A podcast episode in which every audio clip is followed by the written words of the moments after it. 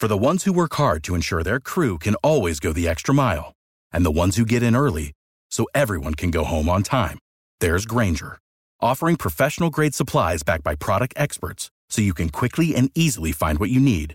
Plus, you can count on access to a committed team ready to go the extra mile for you. Call, clickgrainger.com, or just stop by. Grainger, for the ones who get it done.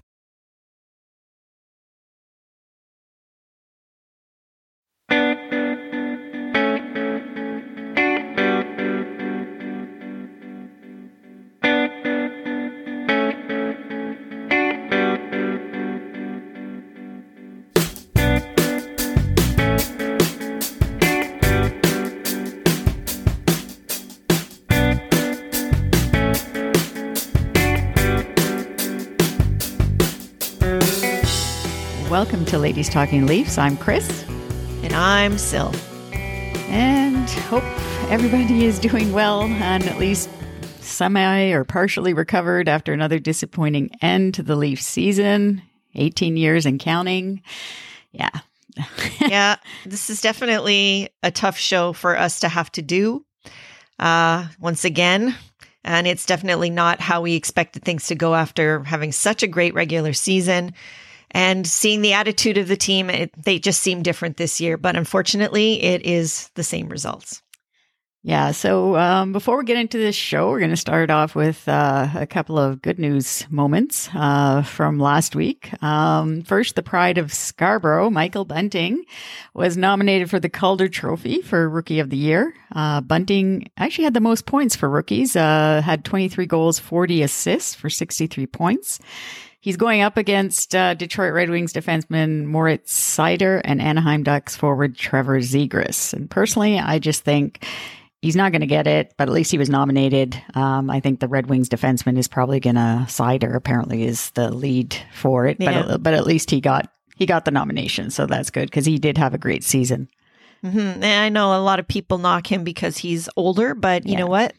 Uh, there's something to be said for being, you know, slotted into a certain role and working your way out of that, coming into this organization and working from the get go and getting yourself off of that fourth line slot, which is where they they th- thought they were going to be using you, and yeah. working your way up to the top line and contributing like this. So, uh, congratulations, definitely to Michael Bunting yeah, for that. And, and, it's not easy to play with star players. No, hundred so, percent. And it's his first season. Let's say the first full season. Um, as a as a player, so um, as a rookie player, so yeah, congratulations to Michael Bunting. And of course, we also want to congratulate uh, Auston Matthews, who was nominated for the Hart Trophy, which is given out to the player who is regarded as the most valuable to his team. Uh, of course, he's up against uh, Oilers' Connor McDavid and Rangers goalie Igor Shesterkin. Uh, he was also nominated for the Ted Lindsay Award, which is awarded to the NHL's most outstanding player. And this award is voted on by the players, and the other finalists for the award are Connor McDavid and Nashville Predators defenseman Roman Josi. So um, I'll be really interested to see uh, if he gets the nod for the Ted Lindsay. Um, but uh, yeah, he's obviously in good company and he is so deserving of these two nominations. Yeah. Yeah. Apparently he's in the lead for the Hart. The Ted Lindsay, apparently for the player himself, is more, I guess, recognition because it's from his peers, from the players. Yeah. So, um, but yeah, whichever one he he wins. If he wins both, great. If he just wins the Hart, great too. Um, he's definitely deserving of it. So yeah, congratulations to Auston Matthews.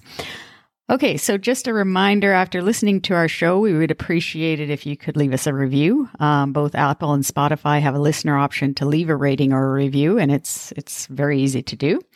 Um, or if you prefer, you can always leave us a comment on social media. Our handle is at LTL1917 on uh, Twitter, Facebook, and Instagram. Or send us an email at ladiestalkinleafs at gmail.com. And you can also check out our website, which we launched earlier this season, uh, ladiestalkingleafs.com. Uh, you can find out more uh, about us and the show there. So now it's time to get into the show proper. And we are going to start with our segment thumbs up, thumbs down. And then we're going to have an extended third period segment because we need to vent about a few items from this playoff series loss. And we're going to highlight a few comments that we got from our social media followers. So without any further ado, let's talk Leafs.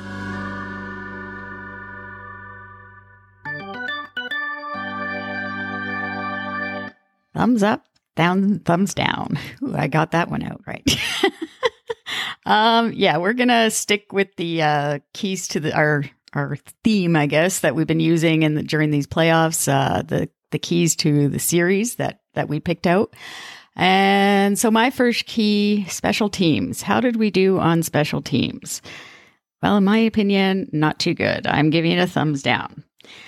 Um, the power play, I don't know what they they need to figure it out because for whatever reason, it's great during the regular season and then it just plummets in the playoffs. Um, and this is not just this year, but in at least the last two years, anyways, from from what I remember. So they're four for, for 28 in this series, which is 14%, um, which is not good. And it was first in the regular season. So, I mean, I don't know. I don't know what they were what goes on in the playoffs. They're 0 for 18 opportunities in series clinching games, uh, according to Sportsnet stats. And yeah, I just, it just is not working. On the flip side, the PK was actually not so bad. It was 78.8%. Um, but the interesting thing is, we, if you actually look it up for the, um, the penalties that the, the team that has the most penalty calls in the playoffs, it's the Toronto Maple Leafs. I couldn't believe it. I was just like, we had, we have, and we still have the most penalty minutes. 134 minutes are called against us. Mm-hmm. And during the regular season, we were 18th in the league.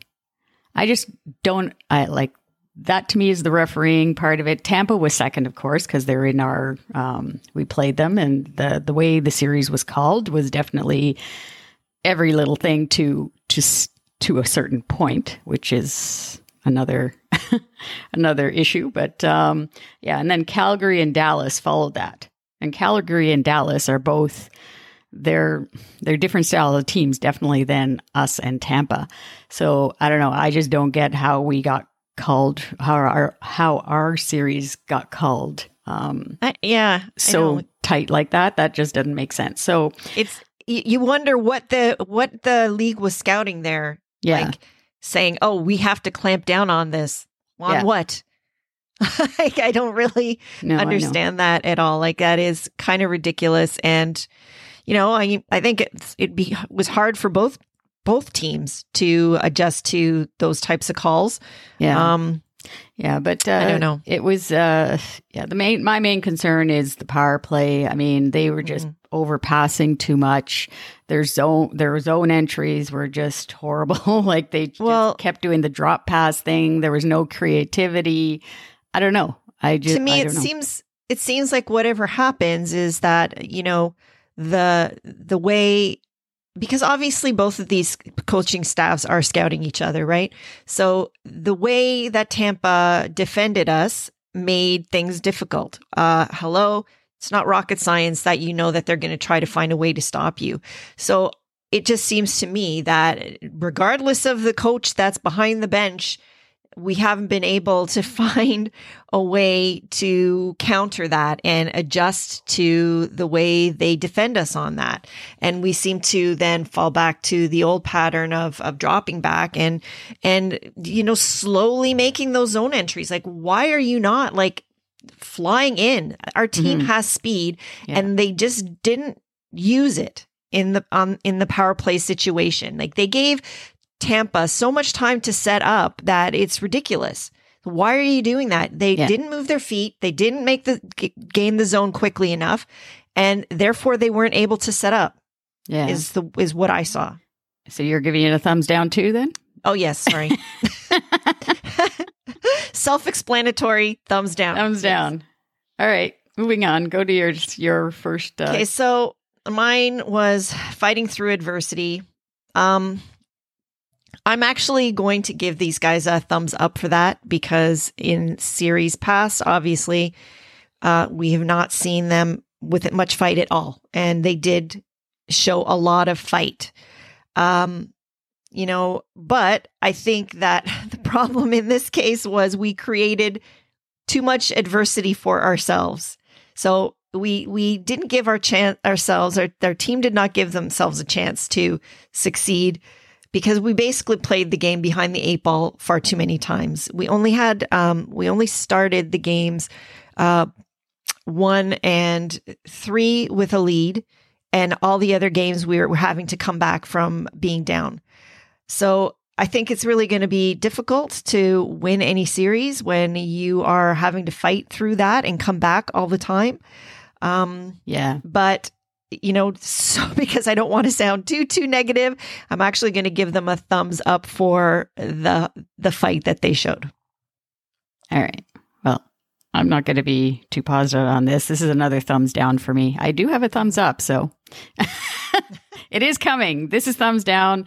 For me, this is about the killer instinct. Um, and it's kind of related to what, how you said, like they didn't score the first goal except for in those those two games, um, where they were always coming from behind. But basically, in my case, they had opportunities to take control of the series and they didn't do it. So game two at home, they lost. It's almost like it's not that they didn't show up, but they they blew it there. So they didn't take the first two at home. They got Tampa got the split. Game four was the game that was really horrific that they didn't show up at all, which I was actually surprised at after having such a big game three win. And then in game six, we were kind of screwed over by the refs, but again, um, well, we were screwed over by the refs, but again, we could have clinched it. We didn't. And then game seven, we all know what happened. So to me, that adversity is linked with dealing with that killer instinct to just get the job done. Like all these other teams now, um, like the Rangers, uh, they're at home game seven. That's the other thing too. We had home ice on top of it all with this. True, that's true. With this mm-hmm. series, which is the first time with fans. I'm not counting last year with no fans, um, but having the fan support behind them, and they still didn't get it done.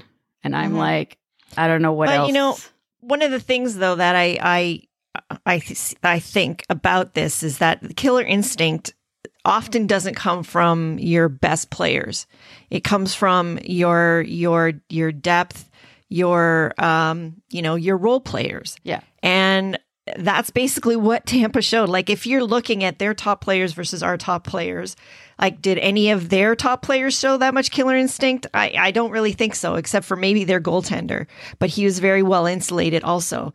Yeah. Uh, no, it was a, a, guy like Nick Paul, you know, mm-hmm. and every season that they have won, it's been one of their depth pickups on at the trade deadline. So, yeah. I mean, obviously we're going to be getting into these types of things a little bit more detail, but our depth people are the ones that to me didn't show up and didn't yeah. provide that killer instinct. So, yeah, and you led right into the next one, which is great. it's the best players need to be the best players, and the supporting cast will be there to help out. So, to me, this is two parts now because the series is over. So, the best players have to be our best players, and that I'm giving a thumbs up. And they, I agree with that too. They were the best players. I mean, Auston Matthews, um, Mitch Marner, uh, JT eventually got going um, for the last two games, and then William Nylander. They they were on the points. They were the uh, the top four point getters. So Matthews had nine points, Marner had eight, Nylander seven, JT and Morgan Rielly uh, had six points each. So um, yeah, they were they were good, but. Uh, the supporting cast now, on the other hand, as you were just mentioning, mm-hmm. uh, the secondary scoring, it basically showed up only in game three.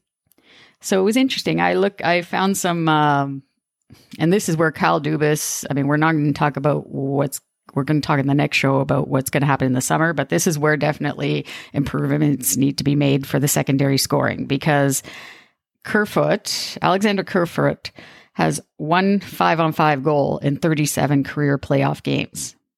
mm-hmm. Ilya Mikheyev. And, and as much as he has in the last two years gotten a lot of pub for being one of our best players. yeah. But, but I would say that's not the case. A hundred percent. And I would say that he started out the series well, but did not finish well. So, yeah. anyways, go on. Ilya Mikheyev hasn't beat a goalie in 19 career playoff games. He has two empty netters that he got this, That's right. This series. we don't count those. Uh, no. Pierre Engvall, zero goals in 17 career playoff games. Andre Not good enough. Oh, definitely not. Andre Kase, and okay, this is his first season here and he's had a lot of injuries, but whatever. He, in his career, 31 career playoff games, two goals. So mm-hmm. he hasn't proven anything in the past either with his past teams. And David Kampf wasn't really brought in to score, as we'd mentioned on our last show, um, but he contributed actually. And this was his first playoff appearance. So he has seven career playoff games and he has two goals. So at least he even, he's not expected yes. to, but he did. But that mm-hmm. part of it, that bottom end, and I didn't count the fourth line because this is really the third line. I mean, the fourth line is, it chips in here and there, but the third line. Yeah, and they're more to, more supposed to create energy. And yeah. I think that that fourth line contributed how, whether or not they were used the way they should have been used, that remains to be seen. But anyway, but that but that's that third line, it needs like that's where Nick Paul, like you said, and like Alex yep. and I don't know, Alex Killorn, I think is on their second line, but um, yeah. but um, Ross Colton is he on their third line? I think he was.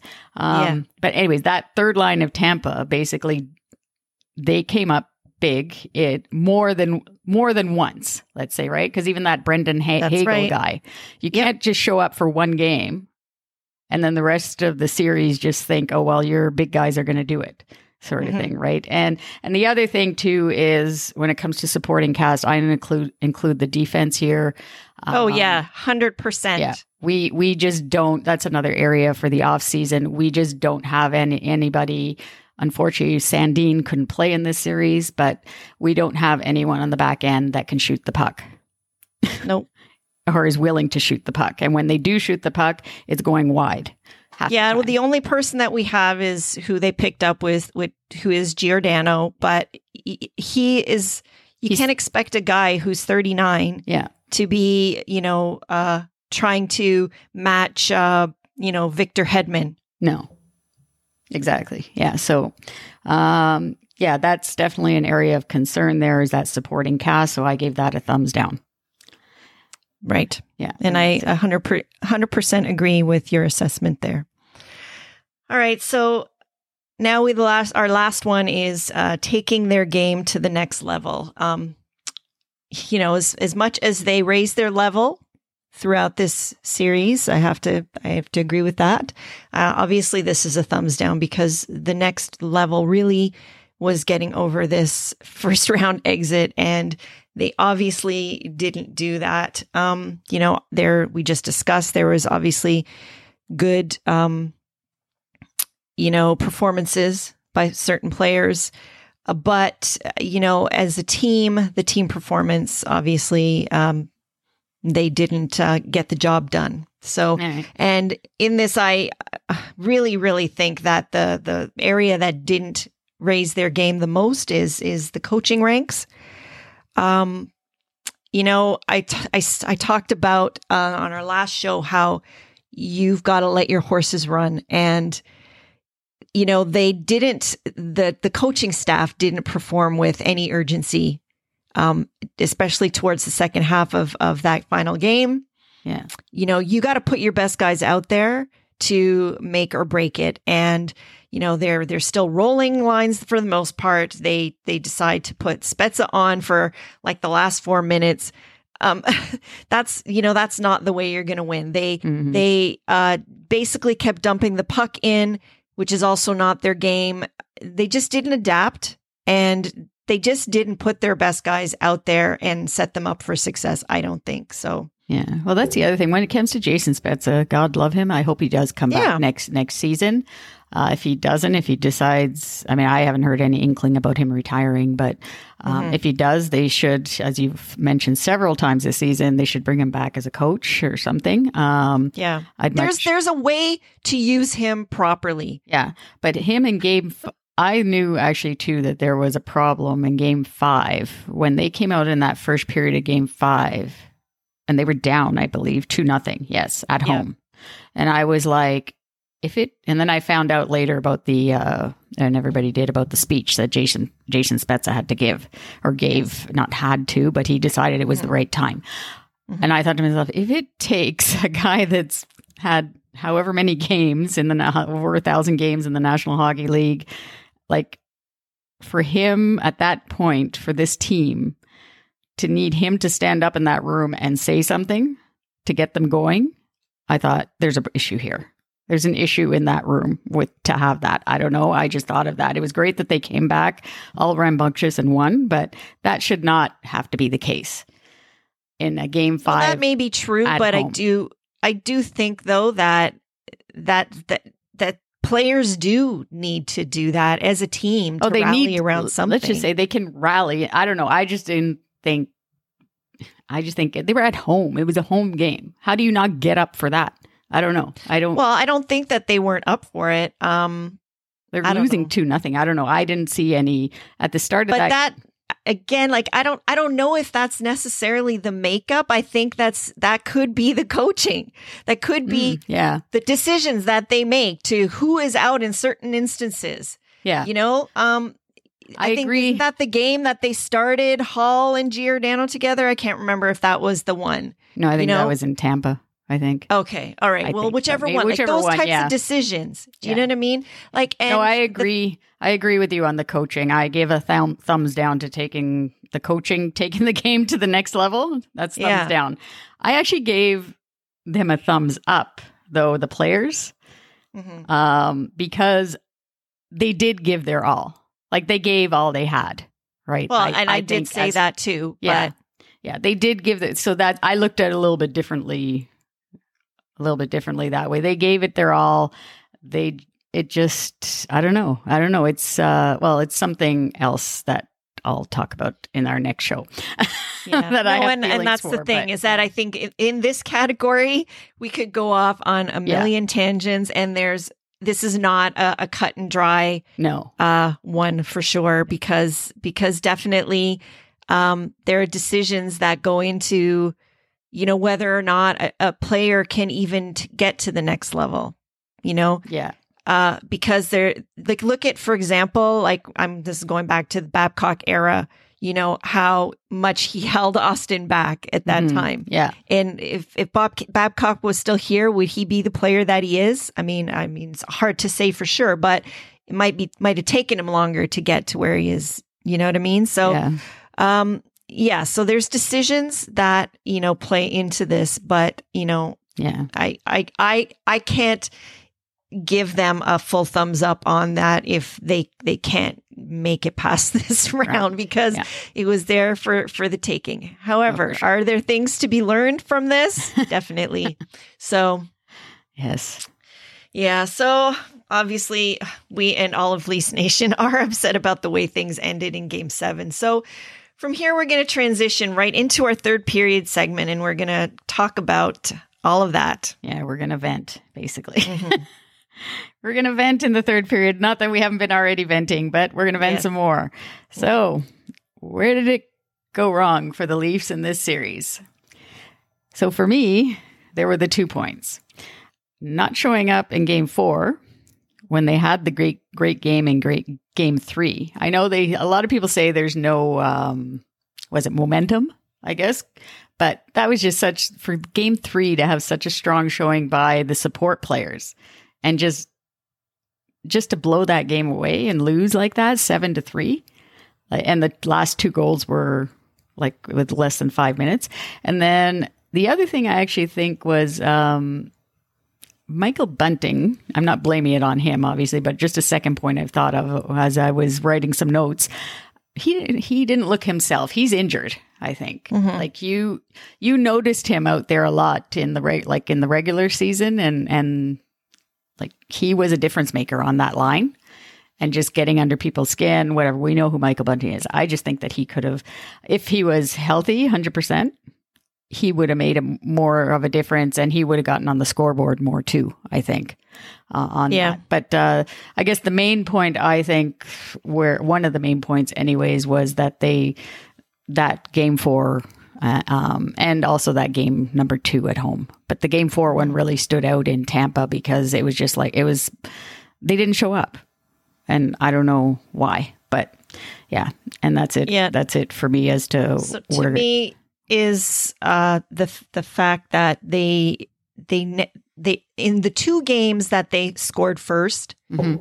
they were able to build their momentum off of that and dominate those two games. And the fact that they did that they got down, so this kind of is similar to yours. The fact that they got down in all those other games just Yeah. they actually made gave themselves extra mountains to climb. It's like, you know, they were going on a hike and they kept taking these wrong turns. Yeah. So why why take the more challenging route? yeah. uh, you know they just made it more difficult for themselves and then the other part is is not making enough adjustments um when the tides of the game were were turning or it seemed that Tampa was digging in you know? They they didn't they even though like you're on the road or whatever like there was a couple times that Keefe you know did put Matthews on like the fourth line or something like that or double shifted uh, different people. Like you know Matthews first of all he's not the only guy that you can do that with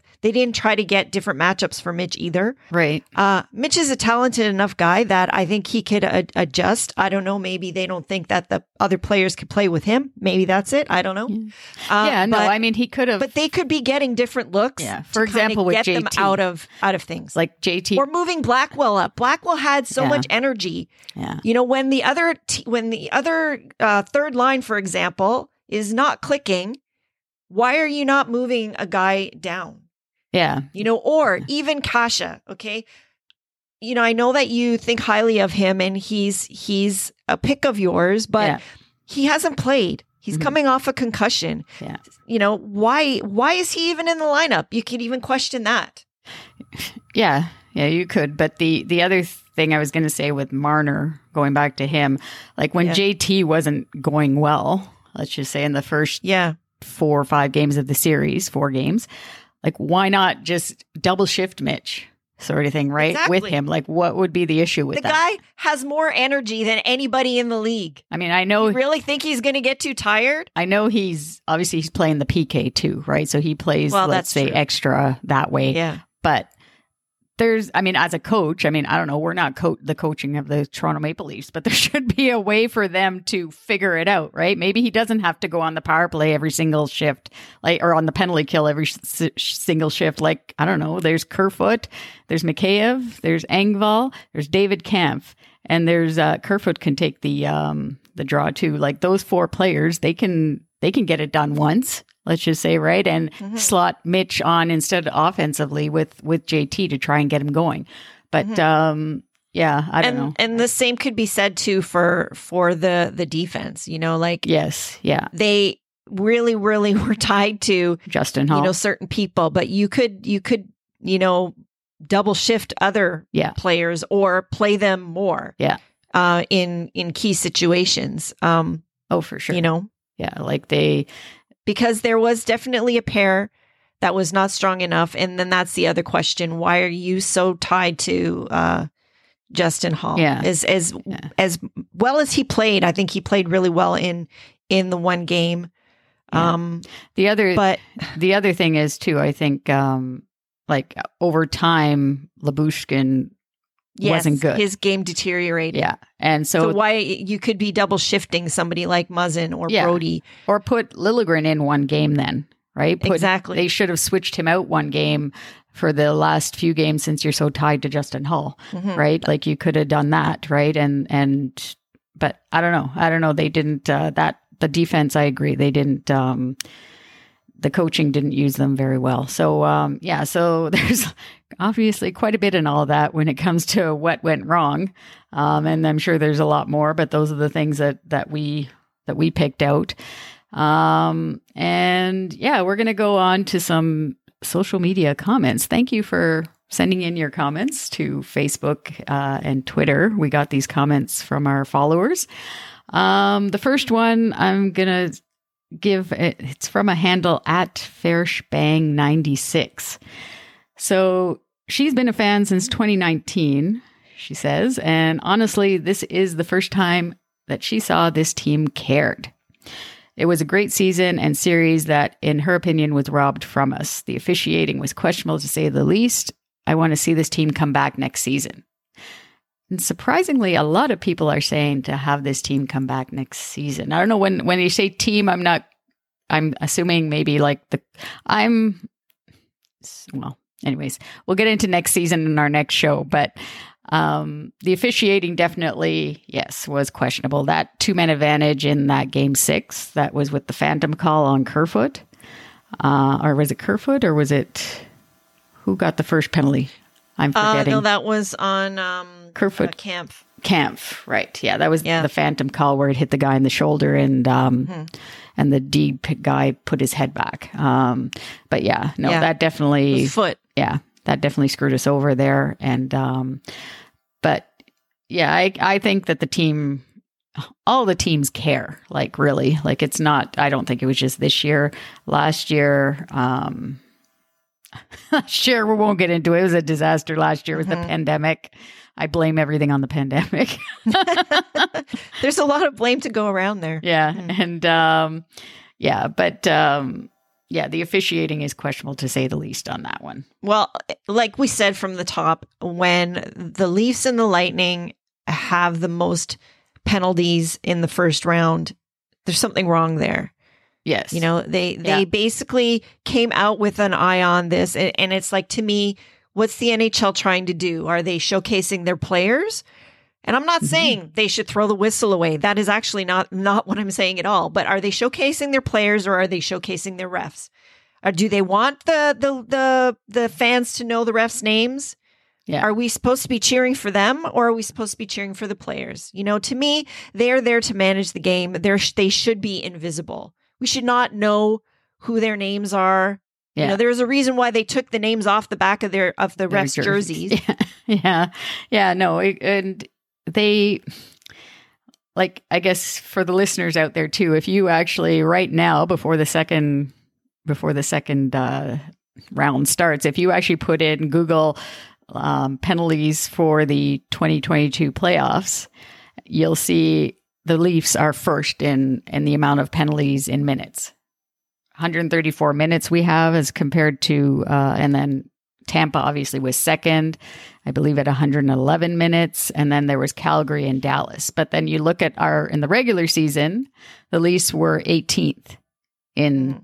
the league, Yeah, how do you go from, you know, the bottom all the way to top. yeah, the bottom third of the league all the way to the top? Yeah, and I understand that the first game there was the feistiness involved. That's fine. Like there was the calls there on Clifford and Simmonds and that, but still, it doesn't. The rest of it doesn't make any. There was every all the little ticky tack kind of calls Mm. that really weren't Mhm. even called in the regular season. Yeah, and that's without us taking dumb penalties like we did last year with with all of the over the glass. Yeah. And we led the league this year with the too many men uh, calls. Exactly. And we didn't even get one of those.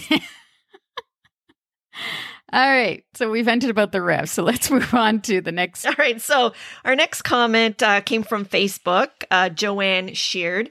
Uh, the Leafs played a great game, is what she says. Uh, the only thing, the only thing, less passing the puck, and they need to shoot from the point more. And the refs need to open their eyes and call the penalties not to just one side.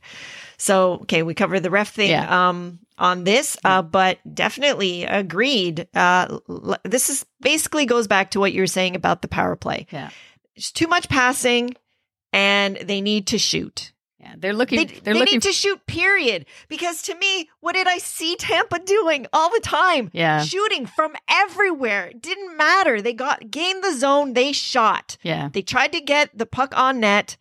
For a garbage rebound. Believe- and most of the time, it's some that's you know we defended that pretty well for the most part. It was an onslaught some of the time. Yeah, believe me, But- to the listeners, first of all, that's what Sil was saying as we were sitting in Scotiabank Arena. Why aren't you doing what? Look at what they're doing. Look at what Tampa's doing, shooting it, like shooting it from everywhere, basically. And yeah, yeah, yeah. And they, and yeah, and I don't know. They, we're all, it's like we're always looking for the pretty play. Well, or you think that during this this the playoffs that Tampa's going to give you an open lane? No, No, no way. they are not. No. That is basically they that is what they specialize Yeah. in now in Be- now. And so if you scouted that team properly, Yeah. you should have noticed that as well as the after the Yeah, the, because uh, Kucherov, scrums. Kucherov and, and Stamkos were not great in this series. no, It was all about Victor Hedman and their defense, and McDonagh getting away with murder on on yes. on some things. Um, that goes that leads to the ref part of the comment Yeah. too. yeah, but we've gone through that. But yeah, no, definitely. We agree less passing of the puck around and shooting from the point. I mean, we again we don't have that shot unfortunately from the point. I mean, it would be Yeah. Muzzin Well, actually I, scored. A, interestingly though, you know, Sandin, who Yes. didn't get a chance to come into this, yeah, uh, he does have a shot Yes. that can get through. yeah, you know, it's not a hard shot, but we don't necessarily need a bomb. No. I mean, it'd be nice and to have for, sometimes, hopefully, but but but something that can get through, yeah, so that you know we can tip one in or something. You know, yeah, and hopefully that's what we need. Hopefully he'll. I think it's his knee again. That same knee that he messed up Yes. earlier in the year. That, but hopefully, I mean, he was good to go. But like we said um, before, that uh, like you're not going to stick the kid in there in the middle of a series um, like No. this, right? At this point, when you're coming back from injury, so hopefully next season he'll be good to go, and he'll be a part of uh, next season's playoff run. So yeah, Although interestingly, they did think they did think that it was fine to put Kase and Bunting in though. They don't have that much more playoff That's- experience either. Yeah. Well, yeah, not bunting. Kase has a little bit more, but uh, Yeah. I mean they're forwards too, right? Like on this side, I Yeah, still guess think they would have. That put, is true. They should have put Lill- Liljegren played well in those first two games. I don't know Yeah, why. there was nothing wrong with his game. No. Like he did not make any egregious errors. no, I don't know why they didn't insert him for Lyubushkin at least, uh, since Yeah. they Sheldon Keefe seems to love Justin Holl for whatever reason Mm-hmm. so much. But um, yeah, what's our next one? Our last one here. So the this one comes from uh, Twitter again. So at AM34 feed. Uh, should the NHL put less emphasis on divisions? You already get the benefit of playing within your division a lot more, but then uh, have divisional playoff matchups on top of that. Is that really necessary? Yeah, I don't know. What do you think, Chris? No, I definitely prefer the the the format based on the conference, um, which was it started back in 93, 94. I looked it up to try and get my memory back. It actually wasn't going during the 92, 93 run, but it was the following year that it started, where the top eight teams make the playoffs. Um, and so it's a mix of the both divisions. Um, in this case, like the Atlantic and the Metropolitan, I guess, on our side. And in that case, I went through uh, this year's, um, I guess, standings with the points, and we actually would have played the Boston Bruins instead um, Mhm. if that happened. So, not to say that the um, like the outcome would have been different, but I mean, actually, I think it would have been a l- even more interesting. Like the whole idea, I guess, that the NHL claims on having this division format is to create more um, rivalries.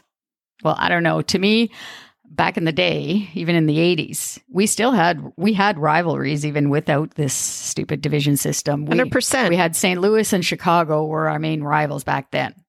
Then going into the 90s, we had those two, plus we had the Red Wings on top of it all who were in our division. Um, Mhm. But yeah, I, I don't like the divisional playoff format at all. Um, and the main thing is, um, I just, I just think it gets boring after a while. Like it's not, and it's, it's, I like the mixing of, of having the whole conference, like the ability to have a mix of, like, we could play the Rangers at one point. We could play, um, at least more often. The different, to me, I, I like the different, um, I don't like being playing the same team constantly. No, I, I agree with you. And the thing is, is if they want to create more rivals rivalries, they can do that by you know addressing the schedule in a in a better way.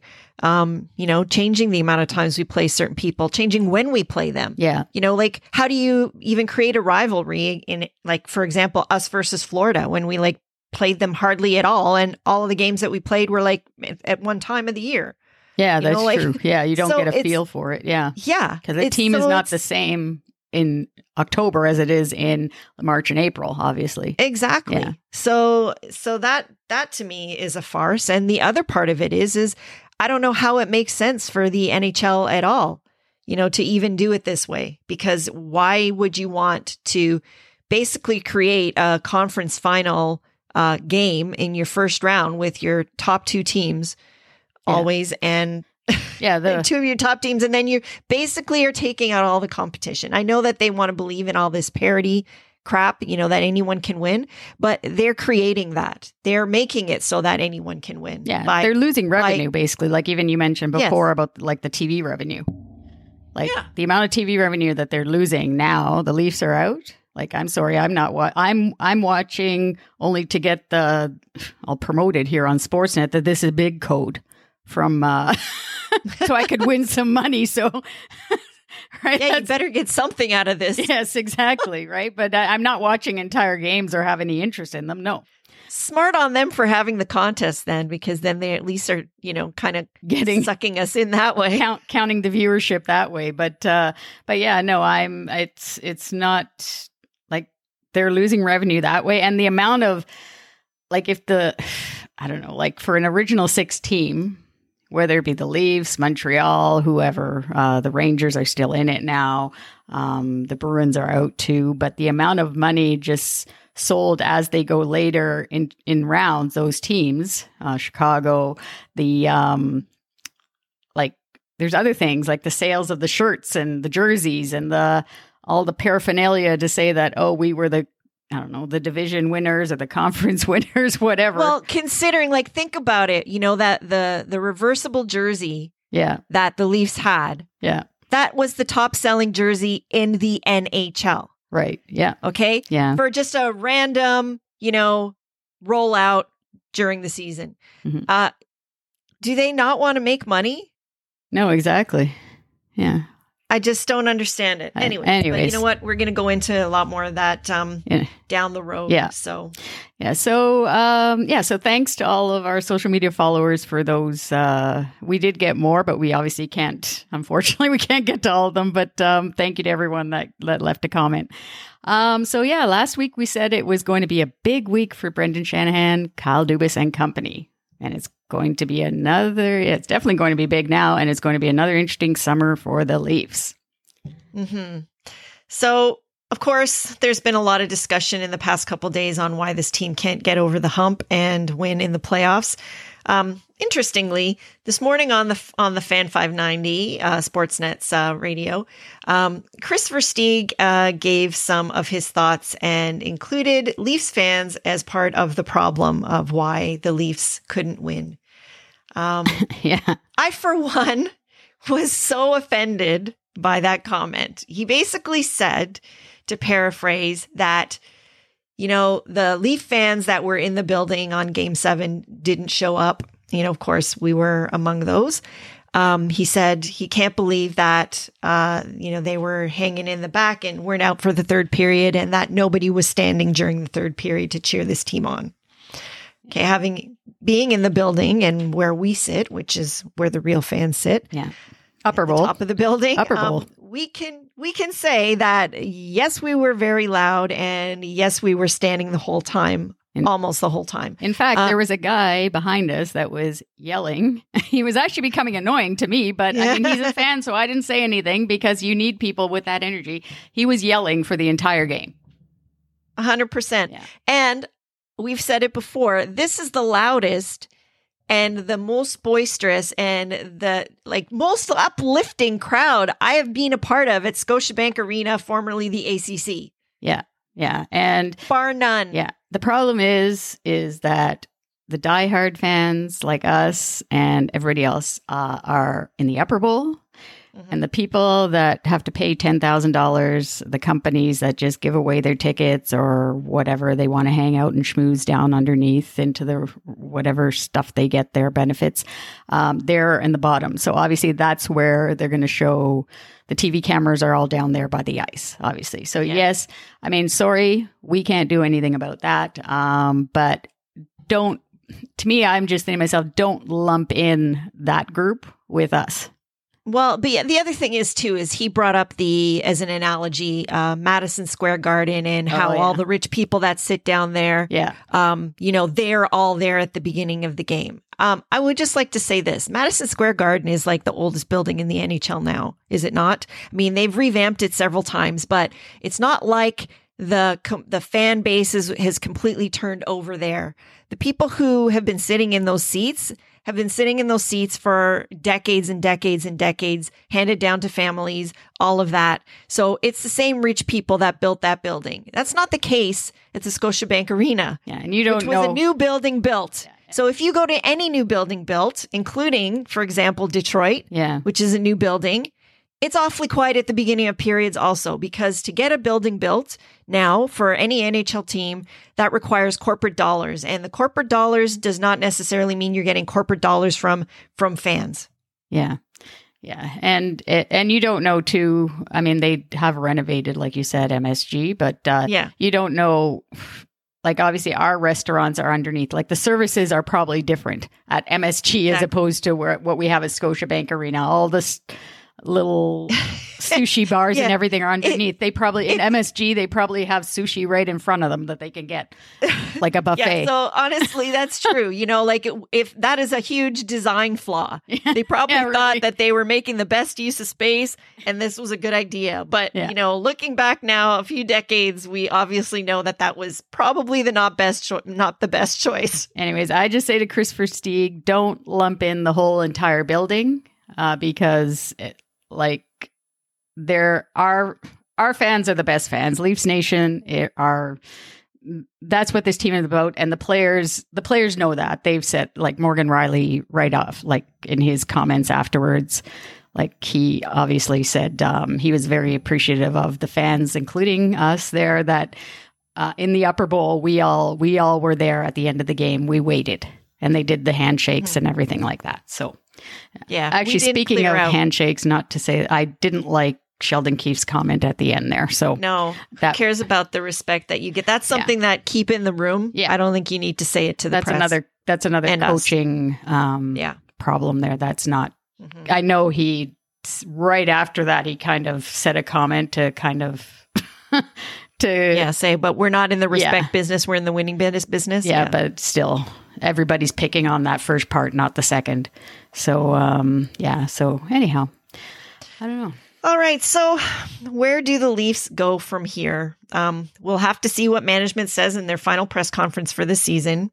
Uh, we'll give our thoughts on this in our next episode, along with a grading of the team's performance for the past uh, 21 22 regular season as well. Yeah. So also regarding our um, podcast schedule, we're going to be reverting back to our normal regular season schedule. So we'll be back on the first Wednesday of the month, uh, which will be June the 1st in this case. And then two weeks later, also on a Wednesday.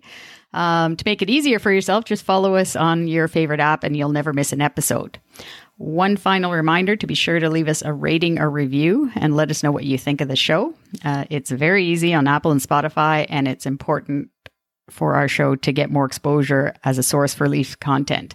We thank you for taking the time, and you notice we've been saying this the last few shows, so we really hope you uh, you take the time for us to to give us a review. Hmm And another way for uh, you to communicate with us is obviously uh, by uh, following us on uh, social media. So you can find us on Instagram, Facebook, and Twitter, and our handle is at LTL1917. You can also help us out and visit our Ko-fi page at ko-fi.com slash LTL1917. You can follow us there, and if you choose to, you can support us by buying us a coffee. Any donation goes towards helping us produce the show and making it even better for you. You can find the link to our Ko-fi page on our show notes or in any of our social media profile pages. Yeah, and don't forget to check out our website, ladiestalkingleafs.com, as we'll be updating it with new content throughout the off season into the summer. And as always, we want to thank our healthcare workers that uh, continue to work and and keep us uh, keep us going. The pandemic's not over, unfortunately; it's still there, but uh, it's much better situation. But we thank them and the first responders for everything that they do. So we thank you so much for listening, and of course, we'll be talking Leafs again in a couple of weeks. As always, go, go Leafs, go. go.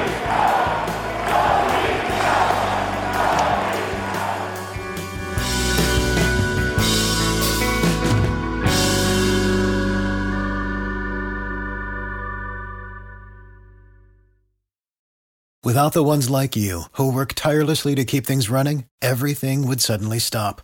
Hospitals, factories, schools, and power plants, they all depend on you. No matter the weather, emergency, or time of day, you're the ones who get it done. At Grainger, we're here for you with professional grade industrial supplies. Count on real time product availability and fast delivery. Call clickgrainger.com or just stop by. Grainger for the ones who get it done.